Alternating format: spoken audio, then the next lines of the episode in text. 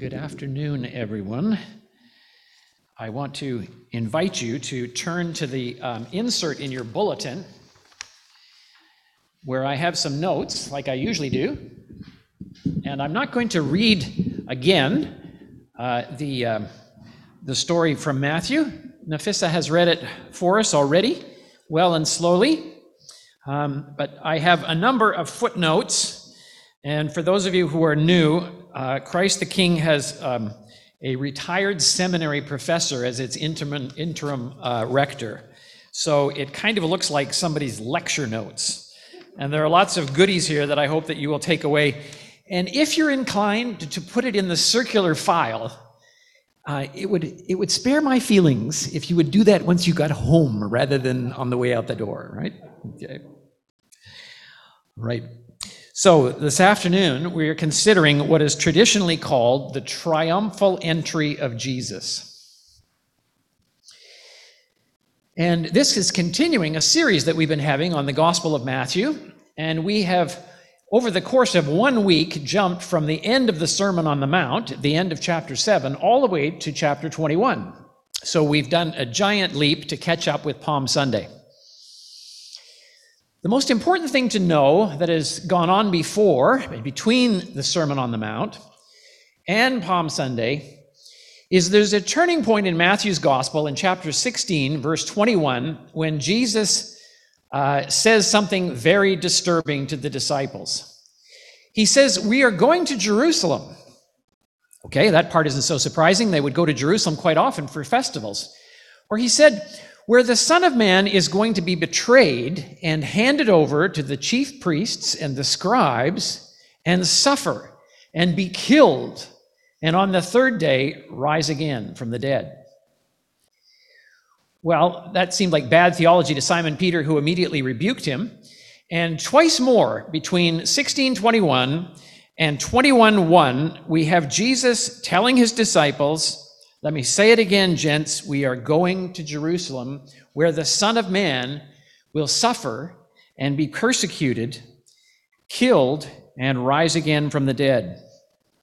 So, in verse 1 of our um, uh, passage, which is on the first page before you, it says, And when they approached Jerusalem, that is an ominous moment in the gospel. They had been moving towards this for several chapters. And they came into Bethphage at the Mount of Olives. And then Jesus directs his disciples to um, arrange for a donkey procession. And this is a way of um, Jesus orchestrating his own fulfillment of a prophecy that pertained to Israel's Messiah. Very, very important to understand at this point that Jesus has decided no longer to hide his messiahship. You see, he had to do that because everybody was expecting a certain kind of Messiah. They were expecting a Messiah that would come and that would be uh, a victorious king. He would conquer the Romans. He would establish the Jews um, as a nation, and he would rule over them. It would be a military victory. Jesus is now showing his hand through this image of riding into Jerusalem on a donkey. What the crowd doesn't realize is that it's kind of um, there are mixed motives here. In the minds of the crowd, he's the Messiah. They had already had intimations of this, and they're going to hail him as the Messiah. When they say, Blessed is the one who comes in the name of the Lord, that's code language for the one who comes as the Messiah in the name of the Lord in order to defeat our enemies. Jesus comes riding on a donkey. Riding on a donkey is what a king does when a king wants to enter the city in a tone of humility. Um, there's precedent for this in the Old Testament. Um, when Jehu in the book of Second Kings was announced as a king, um, oh, sorry, I jumped ahead of myself. That's the um, those are the those are the branches. Um, when uh, David returned to um, Jerusalem after the defeat of uh, Absalom, he came uh, probably riding on a donkey. And so riding on a donkey was a sign, yes, that you were a king, but that you were a kind of a humble king. Um, contrast what you see in Queen's Park across the street from us.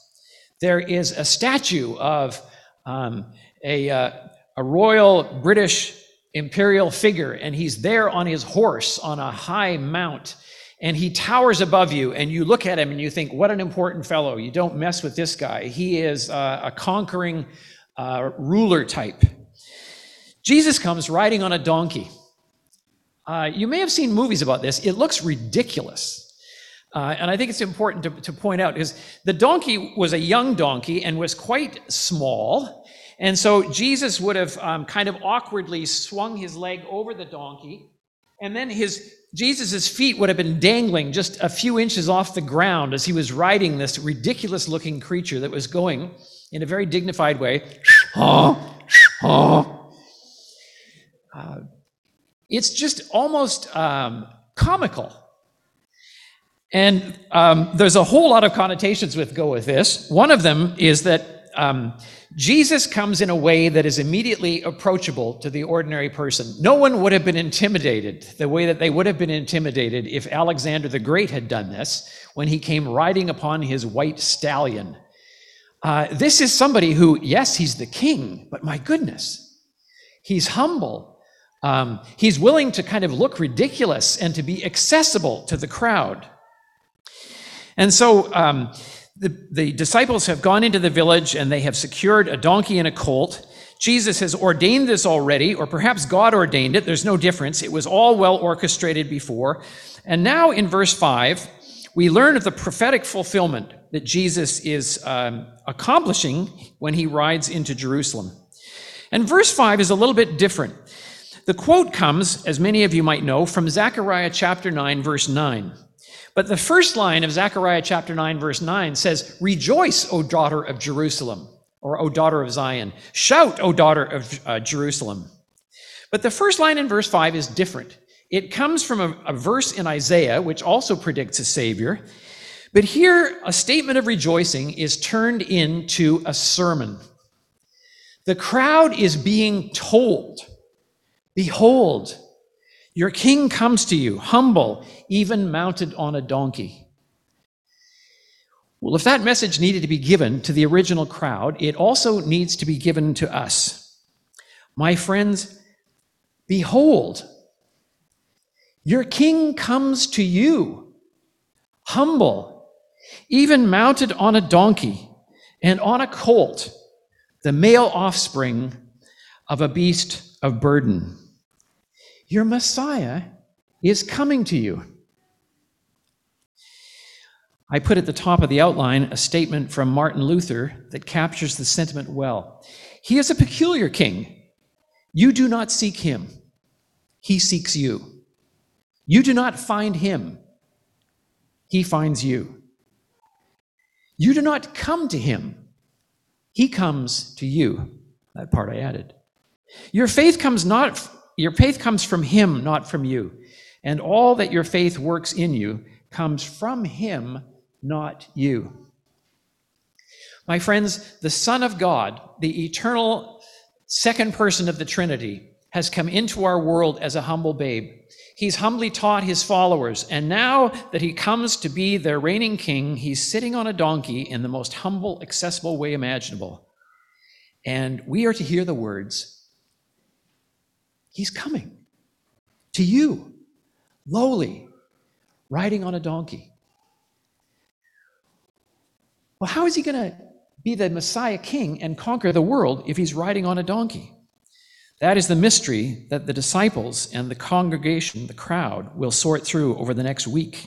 The crowd will soon turn on him. Well, we're told that the disciples went and did as they as he told them, and they brought the donkey, and now comes the procession, and this is like a ticker tape parade. They brought the donkey and the colt, and they put their cloaks on them, the saddle blankets, and he sat on them. And a great crowd spread their cloaks on the road, and they formed a parade, like a like a um, um, a military victory parade, where others are out in front and others are behind, and they lay the branches on the road like. Uh, a red carpet gets rolled out uh, on the runway when a president or, or, um, or prime minister gets off an airplane. The crowds roll out the red carpet with their palm branches and they follow ahead and behind him, shouting. And there's a lot in this phrase Hosanna to the Son of David. Blessed is the one who comes in the name of the Lord. Hosanna in the highest. Well, Hosanna at the time of Jesus was, um, and it comes from Psalm 18, uh, Psalm 118. Hosanna was uh, an expression of praise. It was kind of like saying, God save the king or God save the queen. It was a nice thing to say when you were excited, but literally it means, and note the significance of this, it means deliver, please. Deliver, please. And the name Hosanna is related to the same root that Jesus comes from. You remember, we're told at the beginning of Matthew's gospel that this man will save his people from their sins. So here they are using a name that is like that of Jesus, and they're saying, Hosanna to the Son of David. Blessed is this Messiah who is coming in the name of the Lord. Save us in the highest. This is a way of saying, Save us in the most extraordinary of ways. well, little did they know that their expression of praise and their cry for saving would be an answer to prayer in a way that they could not have imagined. Because as they will soon find out, Jesus is not coming to sit on a throne and to um, bump Pilate and Herod out of the way. Um, he's coming to save them, to save them in a way that they never imagined, to save them from their sins you know, as I was reading this week, um, I had been reading a, a, dissertation in which a student reflects upon the preaching of Calvin and uh, also that of Luther. And um, Calvin and Luther, week by week, whenever they preached, they preached the love and the goodness of God. And it was as though that was the only message they had. God loves you. And here is this Christ, the Son of God, who knowingly is going to suffer punishment that we will read about and that we've already read about. And he is coming to answer their prayer, and they don't even know what they're praying, but the answer to their prayer is greater than they could possibly have imagined. My friends, we have a wondrous Lord. We have a wondrous Savior in the person of Jesus. And he has done infinitely more than we can ask or have imagined. And he loves you. And if he comes to you in humility, we should respond in humility and to acknowledge the gift that He has given us in the salvation that He has wrought us on the cross. So Jesus comes into the whole city, and the whole city was shaken, we're told. We haven't heard that word since uh, Jesus was born. And the whole city was in an uproar when they heard that these magi had come to Jerusalem. And they say, Who is this? Um, something's happening. We realize this, but who is this? And the crowds kept saying, This is the prophet. Probably code language that comes from Deuteronomy chapter 18, announcing the Messiah. This prophet is not only a prophet, but he's Jesus, the one from Nazareth of Galilee. So, my friends, the important lesson from this passage is that the Messiah has come. But this is not the triumphal entry. This is the untriumphal, super triumphal entry, if you like. It's untriumphal for being modest, but it's super triumphal in meaning that it's more than the conquering of a kingdom. It's the conquering of sin and death and the power of Satan. This is the establishment of an eternal reign, and Jesus does it by becoming the humble, suffering servant of Israel and the Son of God. You know, I have to confess that I tacked on verses 12 and 17 when I saw this uh, passage coming up because um, I've preached on the triumphal entry before. And um, in my own uh, sin and doubt, I wondered whether I would have enough to say based upon the triumphal entry. Because if you're going to have a lesson from it, it's this we ought to be humble, right? But that is so trivial. Um, this is not a lesson that we ought to be humble, as true as that is. We are witnessing the love of God as shown in Jesus' willingness to come into the city. And he comes humbly. And he knows he has set this up. He is going to die for you and for me. No greater love has this than a man should lay down his life for his friends. And at first, I thought that the clearing of the temple was sort of an extra, but actually, it's the second of two stage acts. The first one I think I've described as the Messiah's not so triumphal coming. And the second one is the Messiah's last house cleaning of his temple, a foretaste of what he, as the new temple, will be like. You see, this isn't uh, Jesus who is acting righteously to dispel some robbers and bad guys from the temple. It probably is that. But this is Jesus sanctifying the temple and pronouncing kind of a final word on the temple, which will soon be destroyed. And indeed, in days, he is going to, in himself, be the new temple. And he's giving us a foretaste of what the new temple, which is himself, will be. Jesus entered into the temple and ejected all the sellers and buyers in the temple. He upended the tables of the money changers and the stools of those who sold pigeons and dove. And he said to them, It is written, My house will be called a house of prayer. Whose house? Jesus said, My house. Well, of course, in the original context, it was God's house. But here Jesus is claiming none other than to be God. And he said, My house will be called a house of prayer. You are all turning it into a cave of robbers. And there he's borrowing language from Jeremiah, where God's people were behaving on Saturday and Sunday, or on Saturday anyway, but they were being a cave of robbers on Monday to Friday. Jesus said, It's all the same. You see, um, the, the, the, temple institution at the time of Passover and other times was well organized. There was a big court of the Gentiles around the Holy of Holies, and Jesus is in that court of the, temple, temp, uh, the Gentiles. It'd be a little bit like going to exhibition place, and there would be um, there would be stands and kiosks where you could exchange your money for Jewish money, and you could buy the sacrificial animals that you needed in order to present for sacrifice. But it had become a commercial enterprise. And Jesus probably wasn't so much picking out this person and that person for being corrupt as he was condemning the whole thing. He said, Your worship has become mercantile.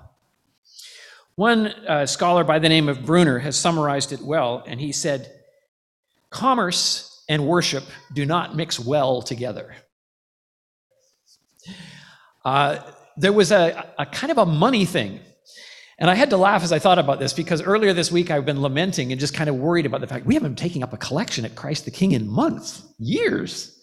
I mean, how are we going to make ends meet? We should be passing the plate. Not that we make a big deal of it.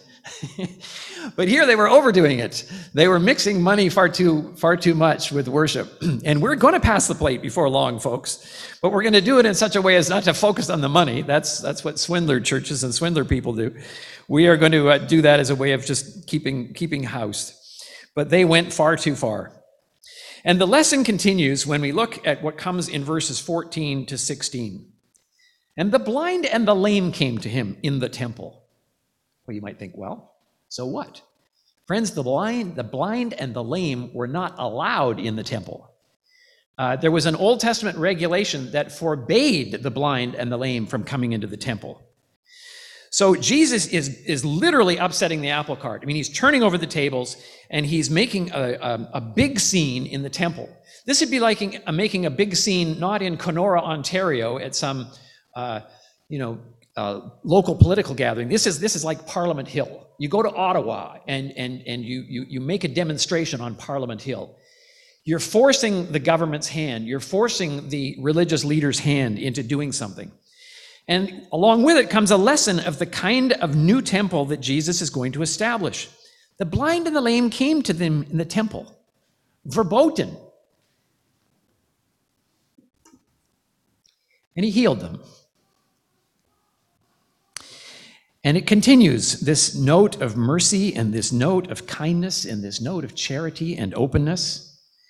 But when the chief priests and the scribes saw the amazing things which he did, and now children are introduced. And the children who were calling out in the temple and saying, Hosanna to the Son of David. The religious leaders were indignant. This is the house of God.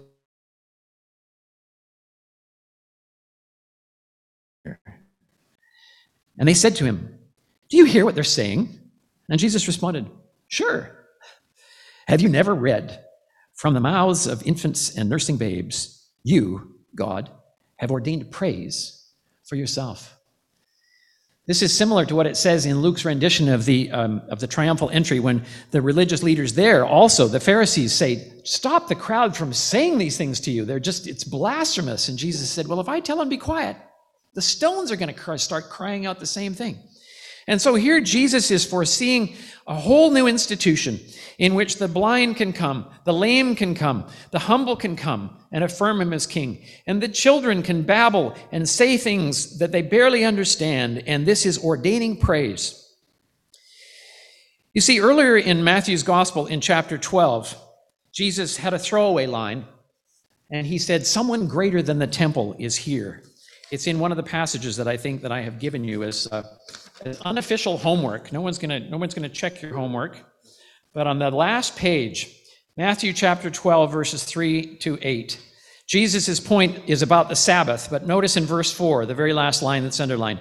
He entered, Jesus says, Do you remember how David entered the house of God and ate the bread of the presence, which it was not lawful for him to eat, nor for those who were with him, but only for the priests? I tell you, verse 6, something greater than the temple is here. And if you had known what this means, I desire mercy, not sacrifice, you would not have condemned the guiltless. For the Son of Man is the Lord of the Sabbath. Our friends, Jesus is turning the tables over in the temple. The temple will soon be destroyed, and he's going to prophesy that in a few chapters. But by Friday come by, by Friday and Sunday there will be a new temple, the body of Christ. We are the temple of Christ, and he is the one who is the focal point of our worship. So we get here a wonderful foreshadowing of the passing away of the old institution and the coming of the new. My friends, the major lesson has everything to do with Jesus and nothing to do with us. But still, some regard it as um, inappropriate for the pastor to let people completely off the hook. And there's no question that there's a lesson on humility here. And it's one that we would do well to take to heart, but not at the expense of taking away um, the lesson of the humility of the Lord and just letting Jesus do what he is going to do for us. Maybe that's where the humble part comes in. It says on the back of page uh, three, or in the middle of page three, under humility Allen Hood said, The most humbling thing one can do is to look upon how Jesus responded to suffering and mistreatment. It's in the different font on page, um, sorry, it's on page three, under humility. The most humbling thing one can do is to look upon how Jesus responded to suffering and mistreatment. His whole life was ordered around the attribute of meekness. It was not, it was his greatest pursuit. From the moment he was born, the Father was contemplating his own humility in the person of his Son. Love would be openly displayed as Jesus went lower and lower. Anyone who truly looks upon the man Christ Jesus and his meekness will be left staring at the great mystery. How can one so strong and so tender as he stoops so low? Looking upon Jesus is the great sanctifier to areas of pride and anger in the human heart. There's an example to follow, but there's also an example to accept. This is a humble man who offers you eternal life, and that comes through faith in Jesus. My friends, we have a wonderful Savior. He's come to you. And now is the time for us to accept him as the humble Messiah who will die for us and win us the salvation that we could never win ourselves. Amen.